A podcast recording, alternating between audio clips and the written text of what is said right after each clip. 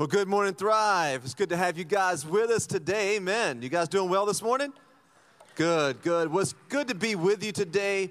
Um, we're in a series called Be Generous. And if you're new to Thrive, uh, we take every November to talk about the principle of generosity in the lives of the followers of Jesus that attend this church. And the reason is, I believe that discipleship, following Jesus, there are several things you have to do, like pray and learn to read your Bible, share your faith, um, I believe it's living a holy life before the Lord, but also generosity is something that has marked believers since the inception of the church in the book of Acts in the first century. And so I'm excited today to continue this series with you. And if you will, go ahead and uh, turn in your Bibles to Ma- Malachi chapter uh, 3. Malachi chapter 3. Well, um, I was listening to some hiring practices of a very well known business one time. And here's what the owner said that he would do. He said that he would actually place trash on the floor strategically. And if the person did not pick up the trash, guess what? He didn't hire them. He says because he was testing them to see if they would do something that wasn't their job.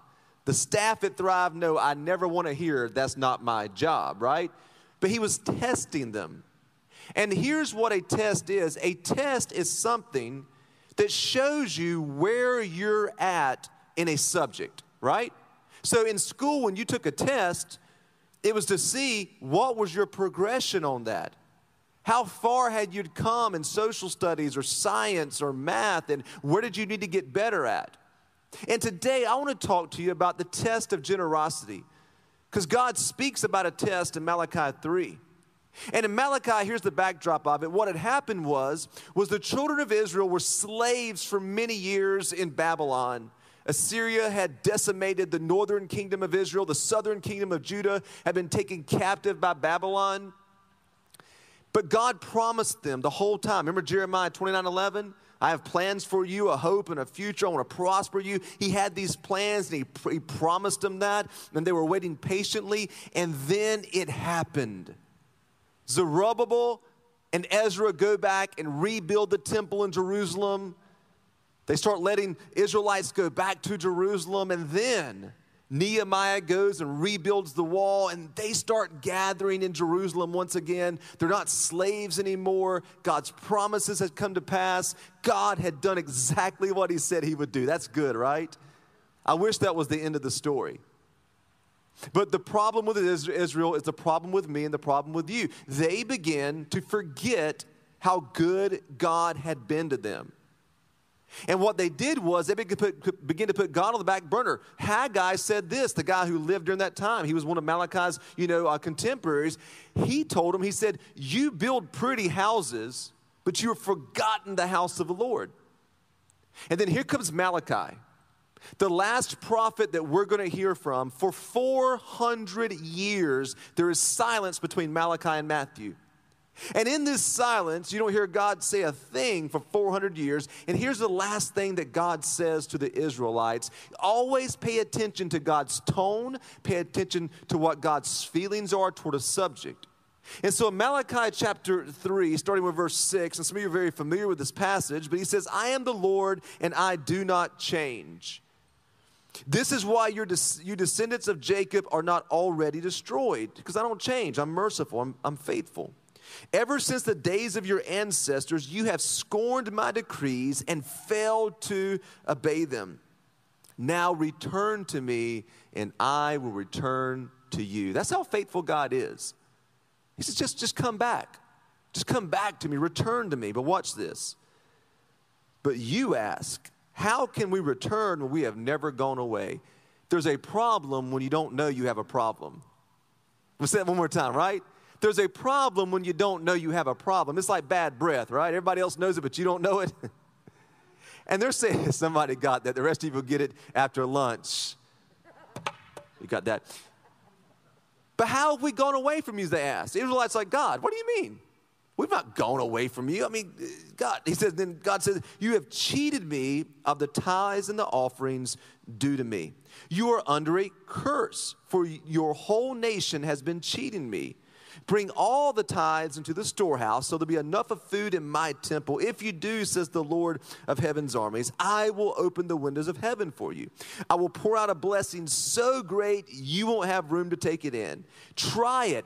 Put me to the test. Your crops will be abundant, for I will guard them from insects and disease. Your grapes will not fail from the vine before they are ripe, says the Lord of heaven's armies. Then all nations, watch this, will call you blessed, for your land will be such a delight. Now, understand that this was written around 2,500 years ago. We're not Israelites. We weren't released from Egypt. We're not under the Old Testament law. I understand all that. But you got to understand something the similarities are there. We were released as slaves to sin, right? We were slaves to sin. Death, hell, and the grave were what was given to us because of sin, and God rescued us through Jesus. We're not under the law, we're under grace, which means we have a greater response to God. See, understand this the same thing happens to us. We forget how good God has been to us. We forget that everything we have belongs to the Lord. That's what we said over and over at Thrive. We forget to worship Him even in our financial giving. We forget His mission and His agenda and His purpose, just like the Israelites did. And it hurt the heart of God to see that, not just because they had forgotten, but number one, they were robbing God and they were robbing, number two, themselves of the blessing of God. See, the tithe to the Israelites was this it was 10% of everything, and most of theirs was animals and crops, right? Well, guess what? Most of us in here don't just live off animals and crops, right? We have resources and income. That was 10%. And I want to talk to you about that today because there's a test a dual test going on with that 10%. If you have, if you have your notes handy, write this down because you've got to understand this about the tithe, the first 10% that God owns. You have to understand this. The tithe is a test. We're going to talk about that today. Let me say this as I said it last week, and to those watching online people who want to argue about generosity, number one, don't have any track record of generosity the people who have always argued. We actually have trolls who come after us online anytime we talk about generosity. I always ask them, Would you please tell me and show me with a statement how much you've given last year to the work of God? And they can't do it because they don't do it. They're, they're greedy, right? So they, they're upset. And then number two, people who argue about generosity, they don't have a blessing on their life. I don't mean financially, I don't mean materialistic. When you put God first, there's just a blessing that rests on it. How do I know that? If you go around to the people with gray hair in this room, and I, and I say this with all respect to those who are senior citizens, and you talk to them about giving and generosity and tithing, every one of them would say this I am faithful in putting God first financially. And there's a blessing that rests on them. See, the people who argue about that have usually failed the test. What is the test? What does the tithe test? Number one, it tests this it tests greed. Tests greed.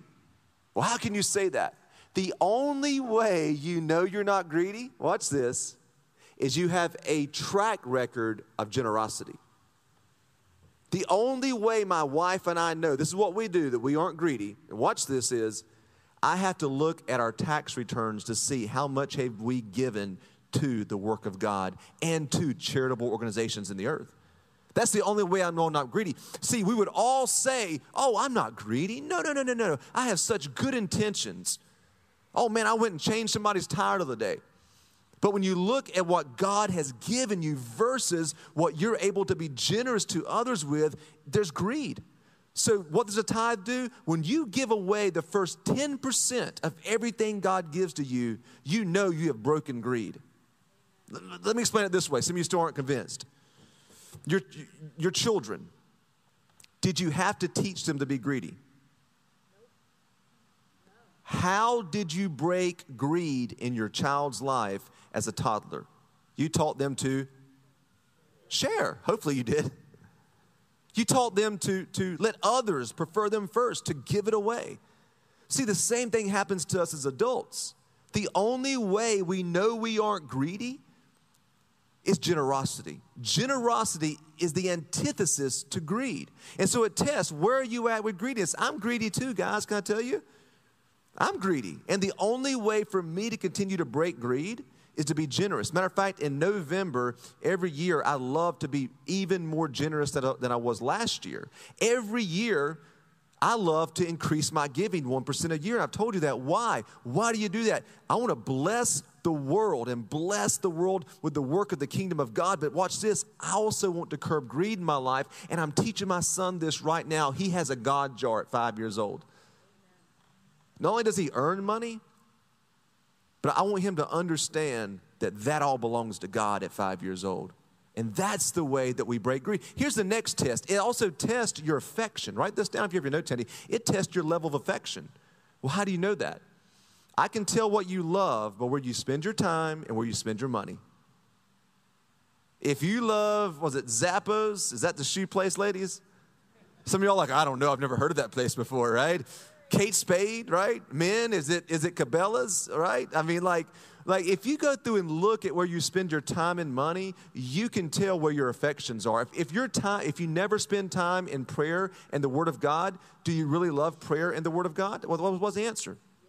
Well, if you don't do it, no. I mean, right? Like if you don't do it, if you never do that, if you never are generous towards something, does it mean that you love that thing? No. You may have intention for it, but you're not. So also it tests your affection. And Jesus even said that. He said, I can tell where your heart is at by where your treasure goes. See, my wife, not only do we give a tithe, but she she has compassion and affection for children with cancer. Has something that moves her heart. See, the, the tithe, I believe, goes to the work of God. You can argue and do what you want to with it. You're probably not generous anyway if you're arguing about that. But but above that, my wife and I give to organizations that move our heart. And for hers is child is children with cancer. We couldn't fathom our son having to battle cancer, and it breaks our heart. It makes us cry. It makes us weep and pound the table. And so we give to that as well. It tests your affection. So, where's your affection? See, God told the children of Israel, You don't care about my house. They're like, Wait a minute. Whoa, whoa, whoa, God, you're going overboard. He says, But I can tell you don't care. Why? Because they have become greedy. Their affection had begun. Here's what else the tithe tests. Are you ready for this? The tithe tests God's promises. The only time in Scripture that God says, Try me, like test me, put me to the test, is when it comes to generosity. Look throughout Scripture, it's full of God's promises. And not just Old Testament, look in the New Testament. For whatever a man sows, that which he will reap. If you sow sparingly, you're going to reap sparingly. If you sow bountifully, you're going to reap bountifully. And Paul was not talking about corn seed. All through Scripture, we have the promises of God. There's something about generosity that moves the heart of God. And where you're at today, some of you, as we go forward, you need to actually trust God in this area. Not only do you battle greed like I do, not only do you have affections that aren't the kingdom of God, but sometimes, and some of us have never trusted God on this level. This is a whole nother level when it comes to trusting God. It's when you trust God with something that's so tangible to you. And you need to learn to trust God. Let me say this about, about the tithe. Let me say this about giving, just to, just to ease you up. If you think we're doing this series because we want your money, then you're wrong. Number one, it's what I want for you. I firmly believe in this. I should not be living the life that I'm living, guys. If you think I want your money, give to another church. Take your 10% if you think and give it somewhere else.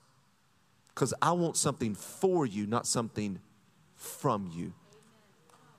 Amen. One person got this, the rest of you don't. I was 20 years old, leopard printed hair, tattoos and piercings, a skateboarder who went to a church. When I graduated high school, I was voted to most likely die at 26 years old. Seriously. Nobody in that church ever thought that I would amount to anything because the way that I looked, I didn't look like the. Now we all kind of dress casual. Everybody had suits and ties. Friends, I didn't have a suit and tie to wear to church. My mom put some just. I, I look. I look funny on Sundays. I just had weird clothes. I didn't know what to put on, and nobody ever thought I would be where I'm at today. When I sit around and look at my wife, and I look at my son, I look at this church, I look at my friends, I look at my. When I look at my life I sit back and I say, This should not be my story. I should not be here. I shouldn't have any of this. Can I tell you something? God's promises are true. And I put God first in every area of my life, including saying, God, from the, and from the moment I gave my life to Christ, I heard this message on tithing, it made me mad. It ticked me off. But I said, if God says it, I'm going to do it. And then the pastor preached the next week. The old pastor preached on tithing off the gross income. I said, that's gross. and you know what? I began to do it. When I met my wife, I wanted to ask her before we ever started dating, do you tithe? Because if she'll rob God, she'll cheat on me. Come on, y'all. That's good preaching. If, if, if, if she, yeah, right? And, and so she put God's kingdom first. And so we, again, and I'm going to tell you something. If you, if you fight this, write this down. If we fight this, you're going to miss the blessing of God. I'm not talking about financially and materialistic. If you fight this, you're going to miss the blessing of God, and you are going to miss being a blessing on behalf of God as well. You're going to miss that. It's twofold. I want you to experience God's blessing on your house, the blessed house, where God is first and your children know He's first. Last week we heard from Robert, Robert Morris about that, right? That one day your child's going to ask you, Why do you give so much to the kingdom of God? And you can sit down with them and say, Let me tell you something. God rescued me and redeemed me, and this is why I put Him first in every area of my life, including the sacrifice of finances. Don't miss the blessing of God. And guys, don't miss being a blessing on behalf of God. The greatest story of Thrive is not how much comes in financially each month to this church. You understand that? I talk to some churches and they're so proud of how much millions they, they have come in. The greatest blessing about Thrive is we get to be a blessing on behalf of God. If you've noticed during the pandemic, we've given more money away to churches and ministries during the pandemic than we did last year. Why? Because that's what it comes down to. You will never weep and cry because you got a bunch of money. But I'm to tell what brings tears in my eyes every time I go back and look to when the Lord has allowed me to give. That. I've given two cars away in my life, and no, I have no more, so don't send me a message about it. I do not have any more. And, and I love it. When I go back to key moments of my life, it's not how much I have, it's how much I've been, get, been able to give away. And I sat with Robert Morris this week, who wrote that book, The Blessed Life, and I felt like a junior varsity generosity Christian, right? He had given 15 houses away in his life. And I'm like, man, I am so far behind the eight ball because I want to be a blessing on behalf of God. And if you want to do that, if you want to see God's blessing, here's what you have to do. And here's what I've done. I want to challenge you to do this. Set aside, write this down. Set aside the first portion of your income as worship to God. Set it aside, the first portion that comes in. The first belongs to God. And set it aside. If you say, well, that's all Old Testament, I don't believe in any of that stuff. Let me tell you something. I believe, I believe in the New Testament. Well, okay, okay, ma'am. Okay, sir. Let's read from the New Testament what Paul told uh, the, the church at Corinth to do for the work of God and the ministry. And in First Corinthians, I love this, and actually First Corinthians 16, he says this. He says, Now regarding your question about the money being collected for God's people in Jerusalem. Now realize what happened. The Jews had a system to take care of widows and orphans and, and take care of that. But the Jews, when they became Christians, were rejected in some of those systems. They had no system now. And then some of the, the Greek Christians who came in to that had no system to be taken care of. They had to travel, also send missionaries out. And look what he says. He should, you should follow, watch this, the same procedure I gave to the churches in Galatia. All the churches of the first century were doing this. What were they doing? On the what? First day of the week. What, what day is today? The first day, you guys are really doing really good. You're here with me today. The first day of the week. He says this you should put aside a portion of the money that you've earned. In the New King James, it says, in keeping with your income. Put aside a portion of the money that you've earned. And watch this. Don't wait until I get there and then try to collect it at once. When I come, I will write letters of recommendation for the messengers you choose to deliver your gift to Jerusalem. And if it seems appropriate for me to go along, they can travel with me. He says, set aside on the first day of the week a portion of your income. They were already still supporting the Jewish temple because many of them were still going to that and meeting in homes. They were still, they can be Jews and be Christians and not abandon that. But he said, set aside on the first day of the week. It says in Proverbs 3 9 and 10, look at this promise here honor the Lord with your wealth and the best part of everything you produce. Give God the first, give God the best. Make sure God comes first in your life. And then watch this. Then He will fill your barns with grain, and your vats will overflow with good wine. I want to tell you something.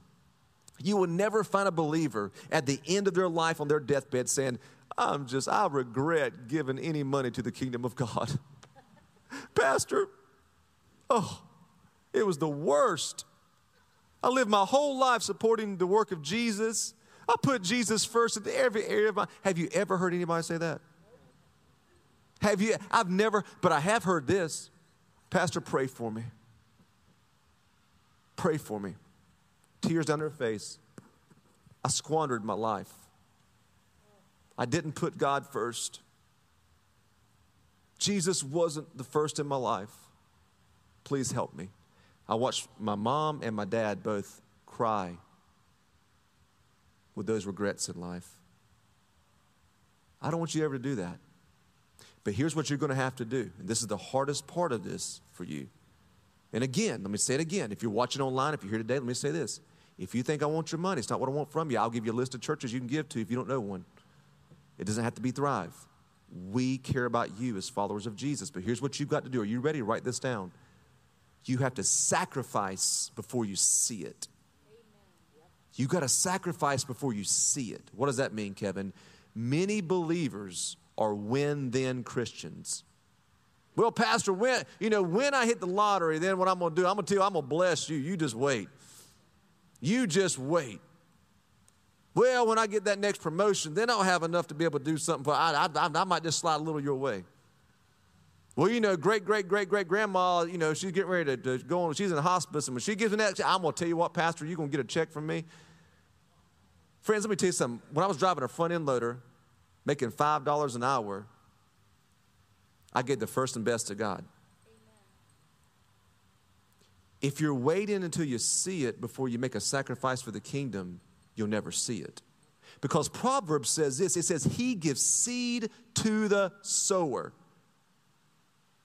He gives seed to the sower. And there's a story in Genesis 22 as we close this morning of a man who had to make that same decision. His name was Abraham. And Abraham had prayed for a son because God said, through your seed, all nations will be blessed. Remember that, Genesis 12 and 15? That through your seed, and Abraham got 90 years old, and Sarah was 90 years old, and they didn't have a kid yet. The promise to God like it was failing on them. And God shows up and God says, I will come through with my promise. And so they had this son named Isaac, the son of promise. Can you imagine that? 90 years old, you finally get God's promise. The first, the best. But look in Genesis 22 what happens. It says this it says, sometime later, God tested Abraham's faith. Abraham, God called. Yes, he replied, Here I am. Take your son, your only son, yes, Isaac, whom you love so much, and go to the land of Moriah. Go and sacrifice him as a burnt offering on one of the mountains which I will show you. I don't know about y'all, but at that point, I've been like, Peace out, God. I'm serious. I don't have that much faith. When they arrived at the place where God had told him to go, Abraham built an altar and arranged the wood on it. Then he tied his son Isaac and laid him on the altar on top of the wood. Could you imagine the conversation? Dad, what's happened and what are you doing? Could you imagine the fear and trepidation inside of Abraham? Sacrificing his I, I cannot fathom this. I would never do it. And it says, At that moment, the angel of the Lord called to him from heaven, Abraham, Abraham. Yes, Abraham replied, Here I am. Don't lay a hand on the boy. Do not hurt him in any way, for now I know you truly fear God. You have not withheld from me even your son, your only son. I love this. Then Abraham looked up and saw a ram caught by its horns in a thicket. So he took the ram and sacrificed it as a burnt offering in place of his son. And Abraham named the place Yahweh Yireh or Jehovah Jireh, which means the Lord will provide. And to this day, the people still use that name as a proverb on the mountain of the Lord, it will be provided. He had to sacrifice before he could see it. Many of us want God to give the provision and then we'll offer our son.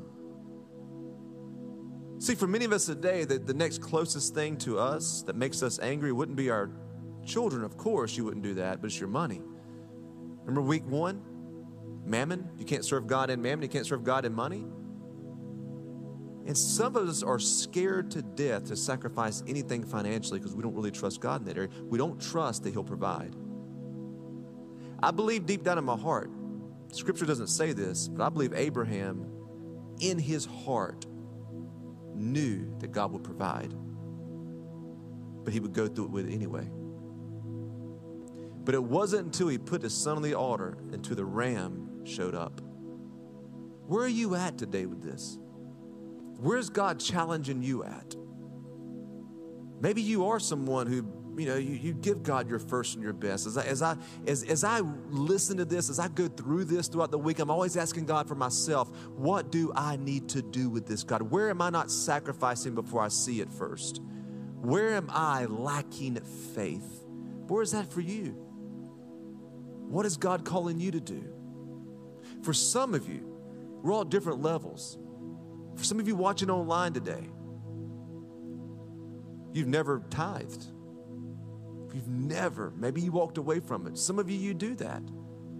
I want to read to you a testimony that somebody sent to us from Thrive Church. Every year we do God's guarantee, we do a 90 day tithe challenge for anybody who's either not done it and they want to test God. Here's what we tell them we send them one for 90 days. You don't have to give to Thrive, you can give somewhere else. And if you think it's a hoax and you get done with the 90 days, watch this now. I, I, it's called God's guarantee. We'll give you your money back. Really, Pat? Yes. Here's what a person wrote. And they said, I thank God every day for you and the fellowship at Thrive Church. They're taking the 90 day tithe challenge. I've never been closer to God than now. I have taken the 90 day tithe challenge and I have something to tell you which was not expected at all in my family's life. My husband had his yearly review for his raise and was supposed to receive less than a dollar raise. He spoke to his boss a couple months ago and asked for a higher raise, to be exact, more than 450 an hour than he was making. And he had mentioned to me that he was not sure about it, and I told him that he was going to get the raise. Well, not only did he get the raise, now he's making $20 an hour, but they gave him a retroactive check for $6,500. Watch this the Lord blesses us in so many ways, not even in materialistic ways, but by giving us so much more in everyday simple things. Like coming home to hear my son say, I love you, mom, and knowing that my son is doing great in school, that our family is blessed. I shared that with you because some of you need to borrow that faith. I, I, I, don't know, amen. I don't know where you're at today. I don't know where you're at today, but some of you need to borrow that. And when you leave here, you need to take a look at your life. You and your wife need to sit down. You and your husband need to sit down. If you're single, you and the Holy Ghost need to sit down. And you need to have an honest assessment of your life. Are we really generous? Is God really first? And you need to have that conversation. Because, because can, I, can, can I tell you something? If you're a parent in here, your children are watching you. And I want my son one day to talk about the generosity of dad. I close with this. When I sat with Robert Morris, he answered questions for 90 minutes. Now, we wanted to find out about this generosity stuff. This guy's so stinking generous and he's so stinking just blessed. And here's one thing that I found out that I didn't know before. His dad was extremely generous. His dad had also given 15 houses away, and him and his dad, he, they also had a little competition going at the end of, of his dad's life to see who could give more away. So he could be more generous. He watched his father's generosity that created a heart of generosity in him that was woven into it. Friends, let me tell you in here, your children are watching you. They're watching your life. They're watching you how you share your faith, how you use your words, where you spend your time, and where you spend your energy, your resources, and your money. I was able to give a car away this month, and this is not, do not ever clap for me doing that. Can I tell you, don't ever, it's not about me. It is about the message of the kingdom going forth. But can I tell you something? My son got to hear a message about radical generosity. What are you doing with that? Why would you do that? Why don't you? Why, why, why? Can I tell you why, son? Because God has been so generous to me, and He will get the first and the best of my life for all that He's done for me. Listen, if we miss it, you're going to miss the blessing of God and being a blessing on behalf of God to the world. Let's pray this morning. Father, we see that there's a test for us all to show us where we're at. Help us, God. Help us in here. God, we, we need you to give us the courage to take the next step of being generous, God. So generous the world looks at it and says, Why would you do that? Help us, God, as followers of Jesus. Help us, God, to show the world your great love. I pray for every person online today watching. I pray for every person in this room today. I pray for them right now because we're all at different places, Father, when it comes to generosity. And none of us are ever finished with it. There's always a next step for myself and every person that's listening to this. I pray right now to speak to their heart this week.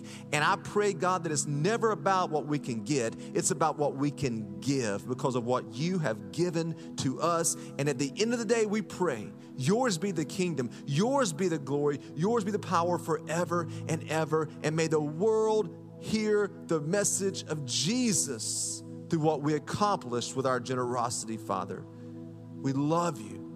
And as we pray today, church, and maybe you're in here today or you're watching online, and maybe you have walked away from your faith in Christ.